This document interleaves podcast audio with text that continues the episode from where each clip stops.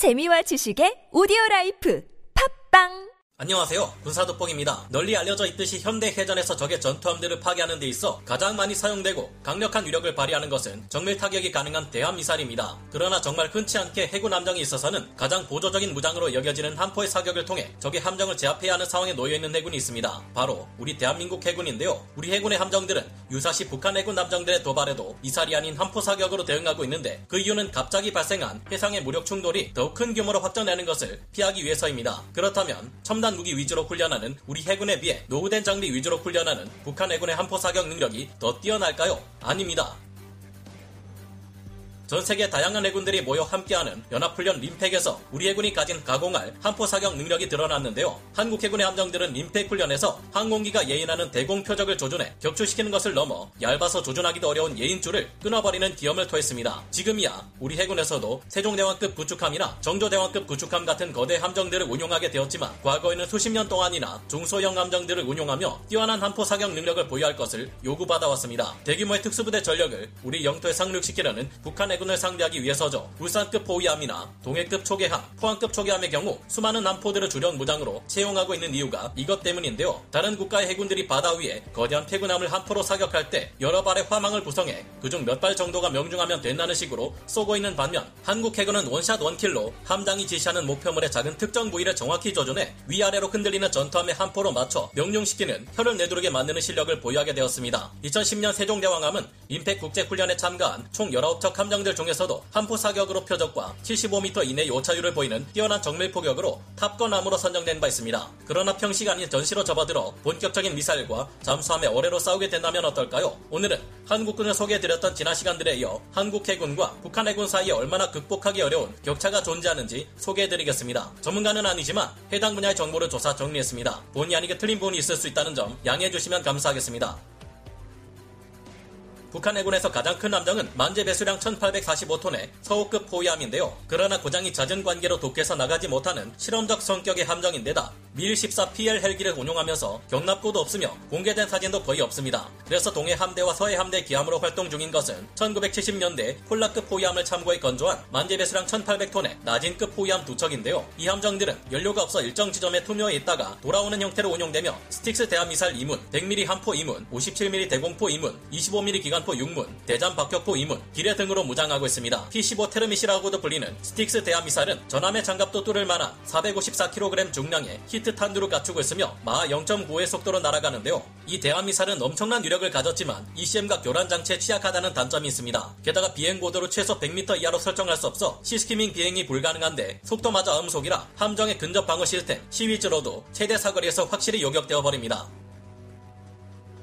반면 한국 해군의 주력 함정이자 기함인 세종대왕급 구축함은 128셀이나 되는 수직 발사관을 갖추고 있어 전 세계 이지스 구축함 중에서도 최강의 화력을 지닌 것으로 평가받으며 주력 무장으로 SSM 700K 해성 함대함 미사일을 16발, 해성 2 함대지 순항 미사일을 다수 사용합니다. 대공 미사일로는 80발 이상의 SM2 스탠다드 블록 3B를 사용합니다. 무엇보다 세종대왕급 구축함은 신의 방패라 불리는 이지스 전투 체계와 SPY-1D 버전 4 다기능 비능동형 위상 배열 레이더를 사용하는 만큼 고출력 S밴드 저주파 주파수를 사용해 450 10km 넘는 범위를 탐지할 수 있으며 최대 900개의 목표를 동시 추적하면서 동시에 최대 18개에서 24개의 목표와 교전이 가능합니다. 구축함인 만큼 당연히 함대 방공은 물론 공격과 대잠 작전을 수행할 수 있어 북한의 함정들 따위가 비교될 수 있는 수준이 아닙니다. 세종대왕급 이지스 구축함은 북한의 함대 전체 하나를 손쉽게 초토화시킬 수 있을 정도로 엄청난 화력과 방공 능력을 자랑합니다. 세종대왕급 구축함이나 이제 막 취역하기 시작한 신형 이지스 구축함 정조대왕급 구축함은 순간의 화력이나 정밀도, 전투 지속성 면에서 북한의 함정들 따위와는 감히 비교를 불허합니다. 함포는 KMK-45 62구경장 127mm 함포를 사용해 39km 이내의 목표물을 포격할 수 있습니다. 이 무장들은 화력과 질적인 면, 수적인 면 모두에서 북한 해군의 함정들을 압도합니다.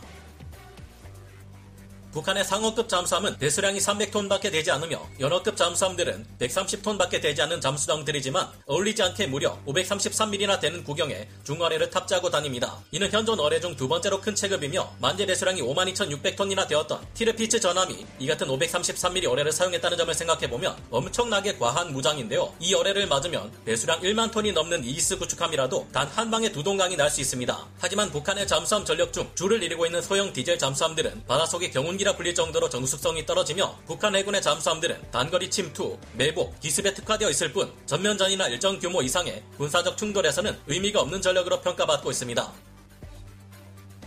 한국 해군에서 항상 지적되는 문제점은 2010년 천안함 피격 사건에서 불거진 취약한 대잠 능력입니다. 그러나 한국은 이후 이를 악물고 대잠 능력을 끌어올리기 위한 각종 시도와 개발을 계속함으로써 빠르게 이 문제를 개선하고 있으며 잠수함 전력에 있어서는 비교할 수 없을 정도로 앞서 나가고 있습니다. 특히 지난 3월 30일 거제 대우조선 해양에서 선도함 기공식을 치르고 건조를 시작한 장보고3 Batch 2 3600톤급 잠수함은 기존의 도산 안창호함보다 더욱 커지고 SLBM 수직 발사관 수량 또한 6개에서 10개로 늘어나는데요. 북한의 SLBM 발사 잠수함인 팔이사 영웅함은 수중에서 SLBM을 발사하는 수직 발사관이 한 개뿐인 것을 감안하면 한국의 장보고 3 Batch 2 잠수함은 그 10배의 은밀한 화력 투사 능력을 갖춘 셈인데요. 이 잠수함은 중대형 잠수함 중 세계에서 두 번째로 리튬 이온 전지를 적용해 수중 작전 지속 능력 및 고속 기동 지속 시간을 늘렸는데요. 이보다 먼저 전력화된 도산 안창호함 또한 6개의 수직 발사관에서 SLBM을 발사할 수 있으며 현존하는 디젤 잠수함 중에서도 최상급의 작전 능력을 보유하고 있습니다. 북한 해군을 이루고 있는 대부분의 함정들이 작은 소형함들이며 그중 절반 정도가 어뢰정입니다. 나머지는 미사일 고속정과 고속 함포정들인데요. 소형 미사일 고속정은 함대에 치명적인 타격을 가할 수 있는 대함미사일로 무장하고 있지만 북한의 소형 미사일 고속정들은 미사일 탑재 수량이 4발에서 8발에 불과하며 대형 구축함에 비해 탐지 능력, 원양 작전 능력, 악천후 극복 능력, 방어력이 취약합니다. 게다가 북한의 미사일 고속정들은 변변한 대함방공 능력조차 갖추지 못한 구소련 시절의 유물들인데요. 이들은 유사시 집중 투입되어 한국의 공격 헬기와 함선 탑재 헬기들에게 모두 격침당하면서 북한군의 잠수함 과 공기 부양정을 침투시키기 위한 시간벌이용으로 소모되기 위해 존재하는 것으로 파악되고 있습니다. 게다가 북한이 보유한 다수의 어뢰정들은 현대 해전에서는 자신들의 앞바다마저 지킬 수 없는 쓰레기 전력으로 취급받고 있습니다. 북한의 무유도 어뢰들은 현대 함정들을 상대하기에는 탄속이 느리며 사정거리 또한 짧습니다. 그래서 어뢰를 쏘려면 가까이 접근해야 하는데 이들은 헬기의 기관포에도 무력하며 중대형 드론이 갖춘 기관포 사격에도 쉽게 무력화되어 버릴 수 있기에 제 역할을 하기 어려워 보입니다.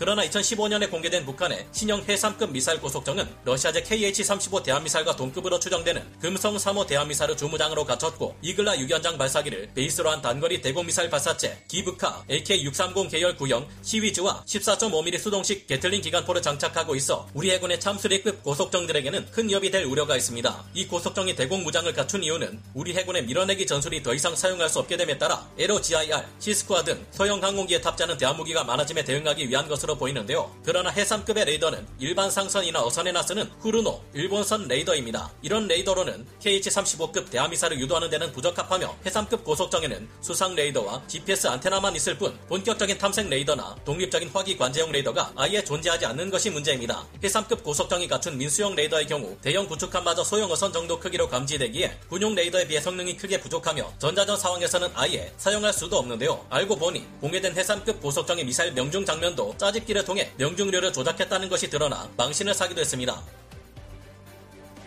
한국 해군은 자주 도발을 가해오는 북한 해군 소형함들과의 대치에서 우세를 점하기 위해 미사일 고속정을 다수 운용해 왔고 지금은 북한의 해삼급과 자주 비교되는 경하 배수량 440톤의 유도탄 고속함을 운용 중입니다. 제2연평해전에서 전사한 참수리 357 정장 윤영하 소령을 기려 명명되었는데요. 이 미사일 고속정은 사정거리가 180km에 이르는 해성 대함미사일과 함께 함수의 현대 위아 76mm 함포를 배치했고 함미에는 노봉 40mm 함포를 배치했습니다. 그 외 K6 12.7mm 중기관총과 폭뢰를 탑재하는데요. 최초 의 국산 전투 체계인 SYQ 540K와 3차원 레이더를 갖추고 있어 북한 함정들의 사정권 밖에서 일방적으로 유리한 전투를 수행할 수 있습니다. 워터제트 추진 방식이기에 낮은 수심에서도 프로펠러에 어망이 감기는 등의 방해 없이 항해할 수 있으며 스텔스 기술이 적용되어 적의 레이더의 작은 참수리급 함정으로 나타납니다. 윤영하급 유도탄 고속함은 해성 대한미사를 장비해 기존 FF, PCC의 임무를 수행함과 동시에 북한의 공기 부양정에 대한 대응 또한 가능한데요. 윤영하급 유도탄 고속함은 미사일 고속함으로서 다목적성을 두루 갖춰 향후 북한 북한뿐만이 아니라 주위 다른 국가에 대한 연안 작전에서도 상당한 전술적 향상을 이뤄줄 것으로 기대됩니다.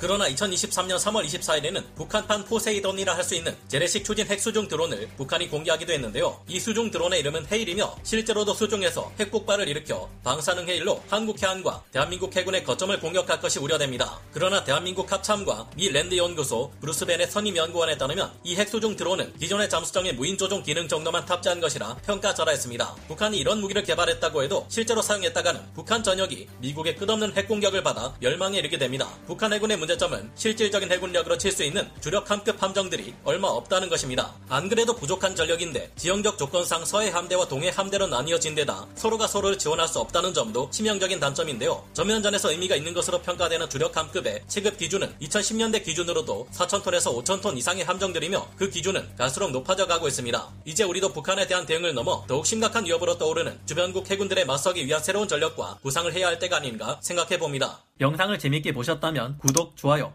알림 설정 부탁드리겠습니다.